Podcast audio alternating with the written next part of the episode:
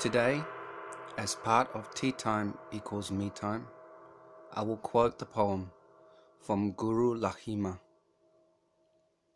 Let go of your earthly tether, enter the void, empty, and become one.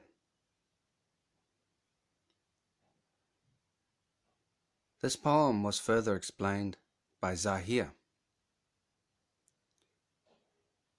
When you base your expectations on only what you see, you blind yourself to the possibilities of a new reality.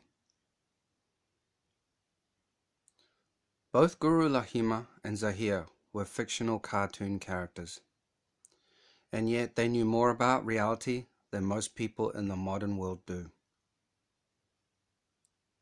They were from the show Korra, The Adventures of Korra, which was the second follow-on series from Avatar: The Last Airbender. So here we were, fighting to hold on to what we perceived to be real. And yet even Albert Einstein understood that reality is an illusion that we construct in our minds to make sense of how, what is happening. In a sense, drinking a cup of tea is a reality in itself. And through Tea Time equals Me Time, I have been honored to share a bit of the journey through the I Ching's sixty-four hexagrams, up to the top of the Bagua mountain, Bagua Shan.